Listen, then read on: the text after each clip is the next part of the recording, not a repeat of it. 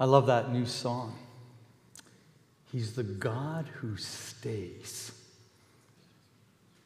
He doesn't leave us. We understand that in Scripture. He doesn't abandon us, but He's the God that stays, stays close to us.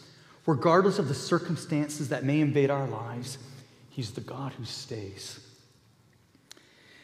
And in light of that truth, and in light of our Easter celebrations, and April's practice of the month, which is gratitude, we thought we'd spend a couple of weeks as we are post Easter actually just being a people of gratitude, understanding the value of that, the importance of expressing that, articulating that, living it, speaking about it to other people. And so, over these next couple of weeks, we're going to be just talking about gratitude, the importance of it, the value of it, how to express it, when to go ahead and express it. And so I'm going to be preaching this week, and then Jacob's going to preach next week.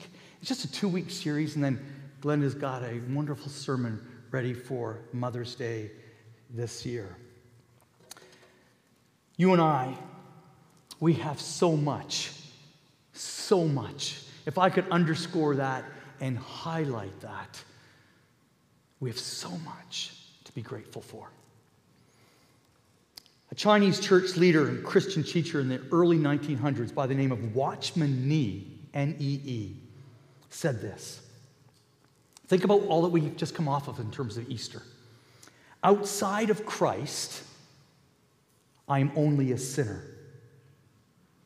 But in Christ, I am saved. Outside of Christ, I'm empty. In Christ, I'm full. Outside of Christ, I'm weak. In Christ, I am strong. Outside of Christ, I cannot. In Christ, I am more than able. Outside of Christ, I have been defeated. In Christ, I am already victorious. Just, just allow some of those thoughts to just really play around in your heart and your mind here this morning. Just allow that to process what that actually means for us. The victory that's ours, the strength that's ours, our identity who's His through in Him that's ours. He concludes by saying, How meaningful are these words in Christ? And we've alluded to this a couple times. Jacob actually spoke about it in the, in the apprenticeship series back in January the value of being in Christ and what our experience is as followers of Jesus Christ. Gratitude, or having a grateful heart within the Christian community, is this act of, of expressing value and appreciation to God for the blessings that He's actually given to us. Whether those are material or, or physical in nature, or spiritual. And as we grow as believers, as we grow as disciples, as we grow as apprentices of Jesus, we should see this attitude and this response develop in our lives. It actually should begin to grow as we mature. Our relationship with Jesus Christ should transform us into this joyful, positive, grateful soul. Friends, one of the signs that Jesus Christ is truly living in our hearts is gratitude. Somebody once said this that God lives in two places He lives in heaven and in the humble heart. He lives in heaven and in the humble heart. So, as believers, we need to make a concerted effort every single day to appreciate all the blessings that God has given to us day and night. We need to be praising Him. We need to be thanking Him for all that He's given to us. The Apostle Paul wrote in Colossians 4 2, continue praying, keep alert, always thanking God. Always thanking God. Scripture speaks to this kind of response very frequently in Scripture. In Philippians chapter 4, we see that we are to do everything with prayer and thanksgiving. Psalm 116, we read that we are to make our lives a thanksgiving offering before the Lord. The book of Hebrew tells us that our lives to be filled with a spirit of gratitude towards all that God has done. But here's the sad truth we can struggle in embracing the attitude of gratitude and thanksgiving on a daily basis when things seem to go awry. Most of us, I don't believe, are necessarily fully grateful people. When it comes to having a spirit of thanksgiving, I think we fall short. We're much better at grumbling or complaining or finding what hasn't happened than celebrating that which has happened. And to set the direction for today's teaching, I want us to read. I'm not going to dig deep into this passage, but I want us to understand something of our natural hum- human response to why we might be lacking gratitude. And it's an interesting, interesting story found in the, the Luke's Gospel, chapter 17, verses 11 to 19. Let's stand and let's just look at this passage together. Now, on his way to Jerusalem, Jesus traveled along the border between Samaria and Galilee. As he was going into a village, ten men who had leprosy met him. They stood at a distance, distance and called out in a loud voice, Jesus, Master, have pity on us. When he saw them, he said, Go show yourselves to the priests. And as they went, they were cleansed. One of them, when he saw he was healed, came back praising God in a loud voice. He threw himself at Jesus' feet and thanked him. And he was a Samaritan. Jesus asked, Were, were not all ten cleansed? Where are the other nine? Has no one returned to give praise to God except this foreigner? Then he said to him, Rise and go. Your faith has made you well. Please be seated. Jesus' emotional response to the ingratitude of the nine lepers, who equally received some kind of cleansing or healing, gives us a glimpse into the heart of God and how he values people that are grateful. Jesus was disappointed that only one person cared enough after they had received the blessing of healing and restoration of this disease, leprosy, that only one came back and he could express gratitude.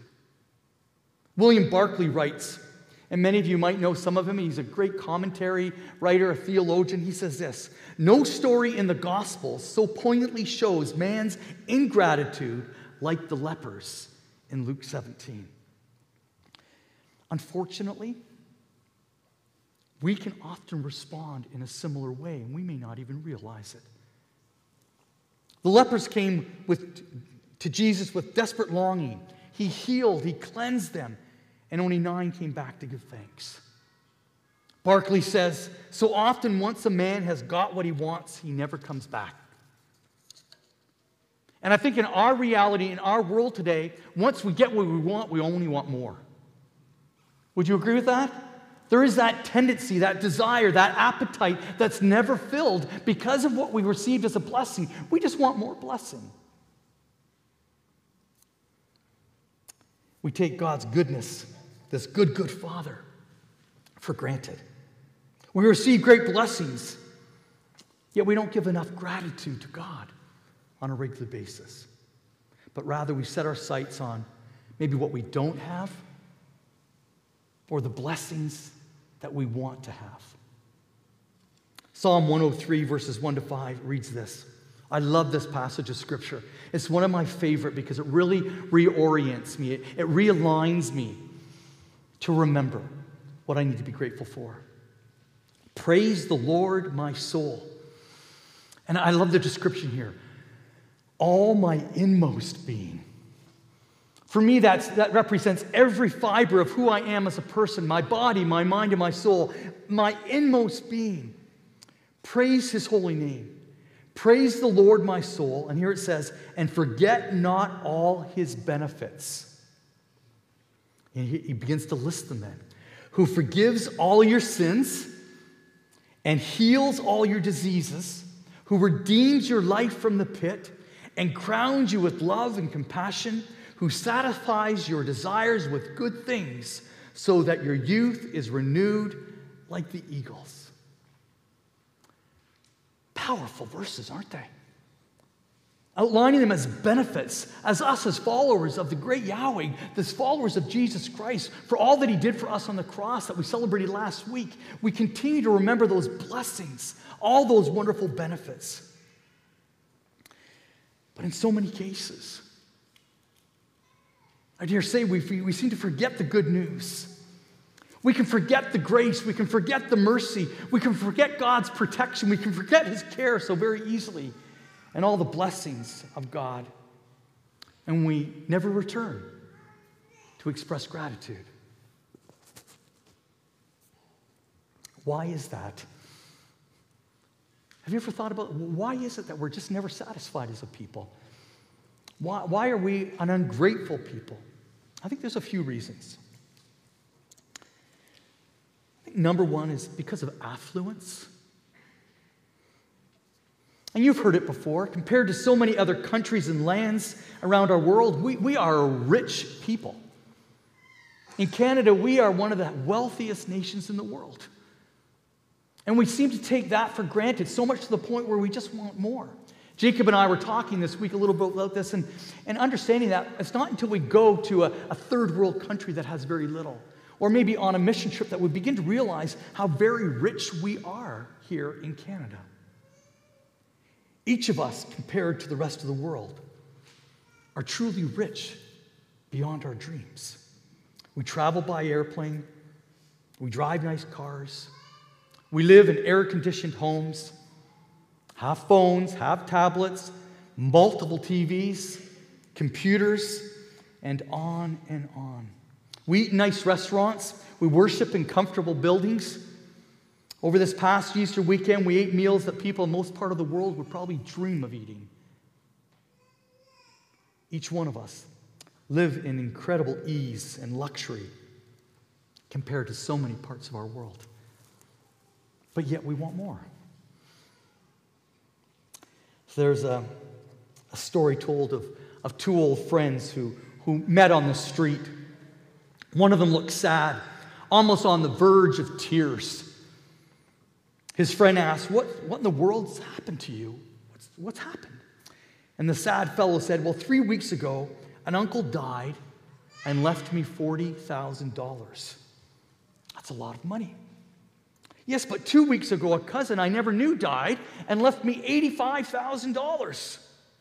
Free and clear. Sounds like you've been blessed. You don't understand, he interrupted. Last week, my great aunt passed away. I inherited a quarter of a million dollars. Now, the consoling friend said he was really confused. Then, why do you look so sad? Because this week, I got nothing.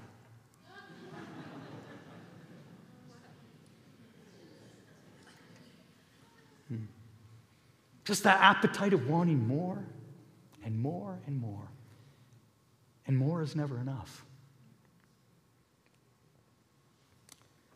Now, we may think that those types of inheritances dropping into our lap just don't happen. But we have an affluence that adds up to some significant value as people. And you would think that all these blessings would bring us joy or bring us gratitude.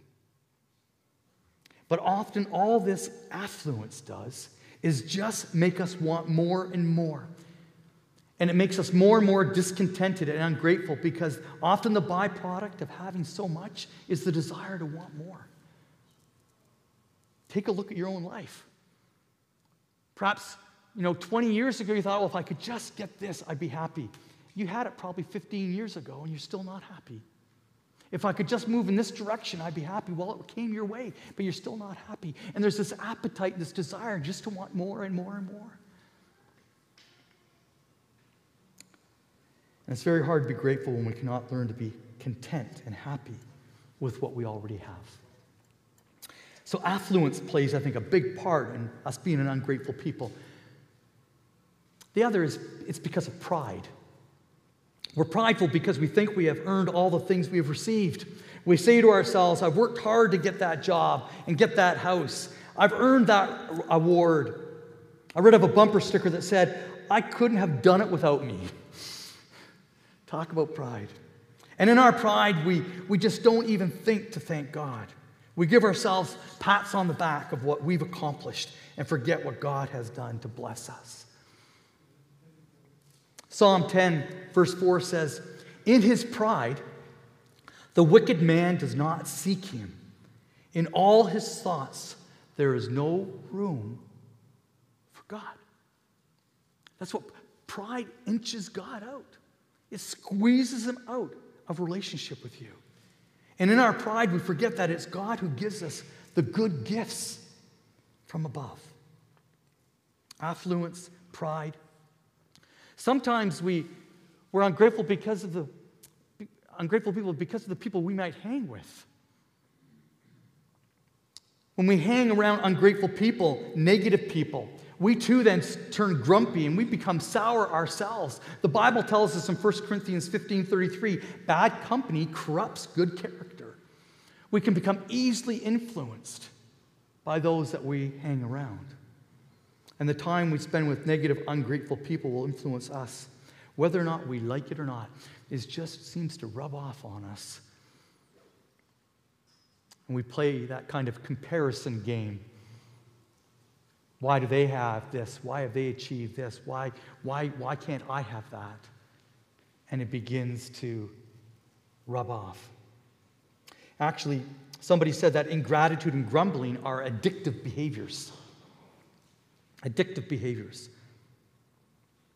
Some have picked up the habit of complaining, and it's now part of their nature, and they don't even realize it because they do it so regularly now.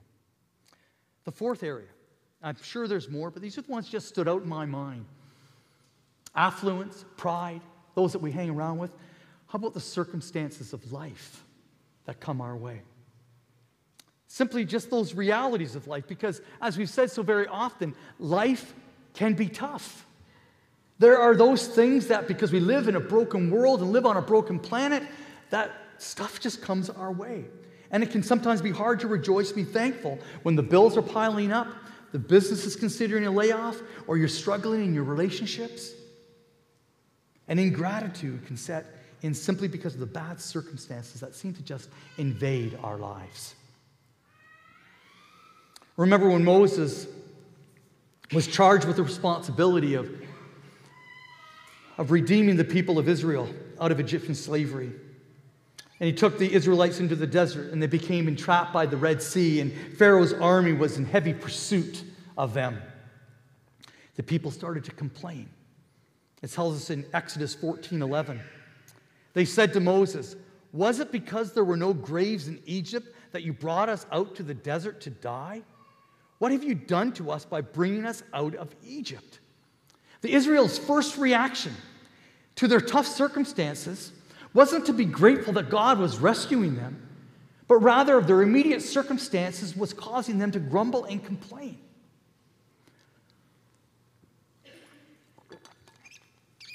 Maybe today it's, it's, it's hard for you to be grateful because you might feel trapped in the situations that life have just brought your way. And you don't know, understand how God may use it, how God can use the situation to refine you, how He is preparing you. Maybe the psalmist needs to remind us again don't forget all the benefits. When you're going through a tough season, a rough spot, don't forget all the benefits that we have as followers of Jesus Christ pride, affluence, people, circumstances. They can cause us to be ungrateful. But what do we need to do to develop this, this attitude where we're thankful and grateful people? What are some habits? What are some practical steps? That's what I want to really conclude with this morning. I'm going to be very brief. First thing is this remember how much gratitude pleases God. It's important to actually take a look at scripture that gratitude makes God happy. Giving praise to God makes him happy. When we give praise to God, he shows up. When we point all of our blessings to God, he shows up. When we give testimony to what God has done in our lives, he shows up. Look at what it says in, in 2 Chronicles 5 13 and 14. The singers raised their voice in praise to the Lord and sang, He is good. His love endures forever. Praise him for that. Then the temple of the Lord was filled with the cloud, and the priests could not perform their service because of the cloud, for the glory of the Lord filled the temple.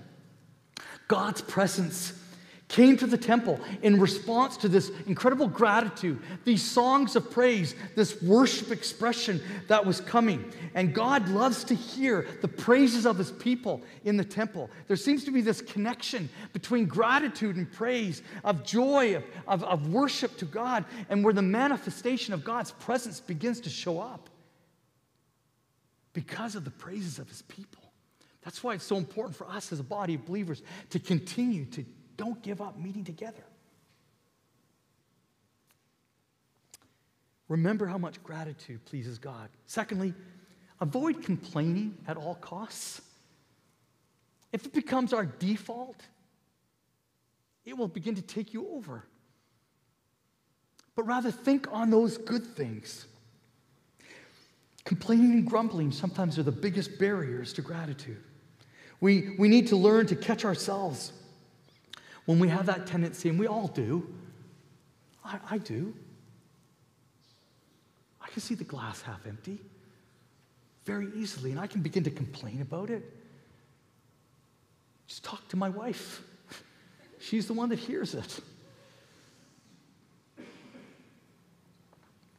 Numbers 11 1 says the Israelites complained about their hardships. And when he heard them, his anger was aroused. His anger was aroused, God's anger.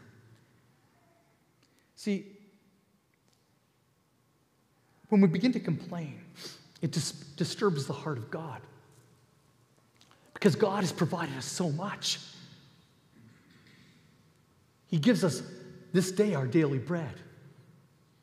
He gives us homes, He gives us shelter, He gives us security as He's preparing the future for us. He provides protection and care. It disturbs Him, and it actually interrupts our spiritual development, our spiritual formation, when we display an attitude of ingratitude and complaining. It stunts our growth. And actually, friends, it just makes life suck when we lean in that direction of complaining all the time. Somebody once said, I really believe the most important step in developing inner peace is to quit complaining and start praising. So if you want to if you want to substitute complaining with something, provide praise to God. Put on some worship music. Listen to a podcast.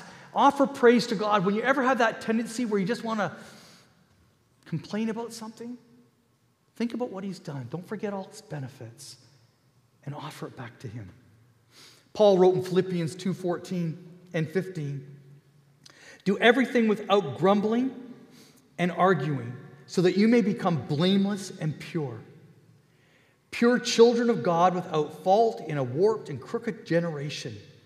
And then listen what it says. See, so much of scripture requires us to do something. Did you pick up on? You do everything without grumbling or arguing. Do everything to remain blameless and pure, children of God. Then, then you will shine among the stars in the sky. We have a responsibility to understand what our, our roles are and how we respond.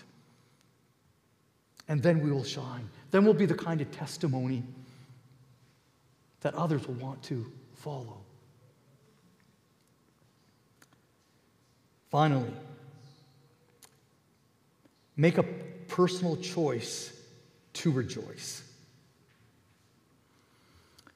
It's gratitude or ingratitude. It's a personal choice that we have. And it may be difficult to be grateful at certain times. We need to make a personal decision that we're going to be grateful people, even when we don't feel like it or when it's hard. The Apostle Paul wrote these words from prison. He said, Rejoice in the Lord always. Again, I say rejoice. Think of yourself, put yourself in, in, in his shoes, in his situation. As he was being obedient to God, here he found himself being persecuted, as in prison. But yet he's saying to his writers as he wrote this incredible, incredible words from Philippians Rejoice in the Lord always. Again, I say rejoice. See, Paul knew what it was to make a personal choice to rejoice. He decided that even though he was in the state that he was in. Didn't know what his future was going to have to hold, although he knew whose hands his future was held in. He didn't know whether how much more persecution he was going to experience, but he was willing to praise and thank God anyway. And as a result, what it did for Paul, it transformed. And this is what it will do for us it will transform, as it did Paul, your perspective of life and your service in life. It will transform your goals, your objectives, your purpose for living. Gratitude is a choice, it's a conscious decision that we are to be grateful despite the circumstances. And we hear and we know about this, we often reference it on Thanksgiving. 1 Thessalonians 5:18, give thanks in all circumstances, for this is God's will for you in Christ Jesus. Why is it God's will? It's God's desire because He knows what it will do to you. How it will move you, how it will prepare you, how it will shape you and make you to be what He needs to be as those that shine like the stars in the sky. I leave you with this thought to daily develop the daily discipline of gratitude. This is a challenge I want to provide you. We need to start giving God thanks every day. The moment that you wake up, have your coffee, get awake, throw some water in your face. But can I challenge you to just give God a few moments of what you're grateful for today? Discipline yourself to find something each and every day to be thankful for. Whatever it might be. You know, in the book of Daniel, which we did a study last, last year, year and a half ago, he got down on his knees three times a day to give thanks to God, to pray to God. Sometimes, you know, for you and I, we're just thankful that we have the opportunity maybe once a day to do that. Maybe morning, noon, and night, take the opportunity and tell God what you're thankful for.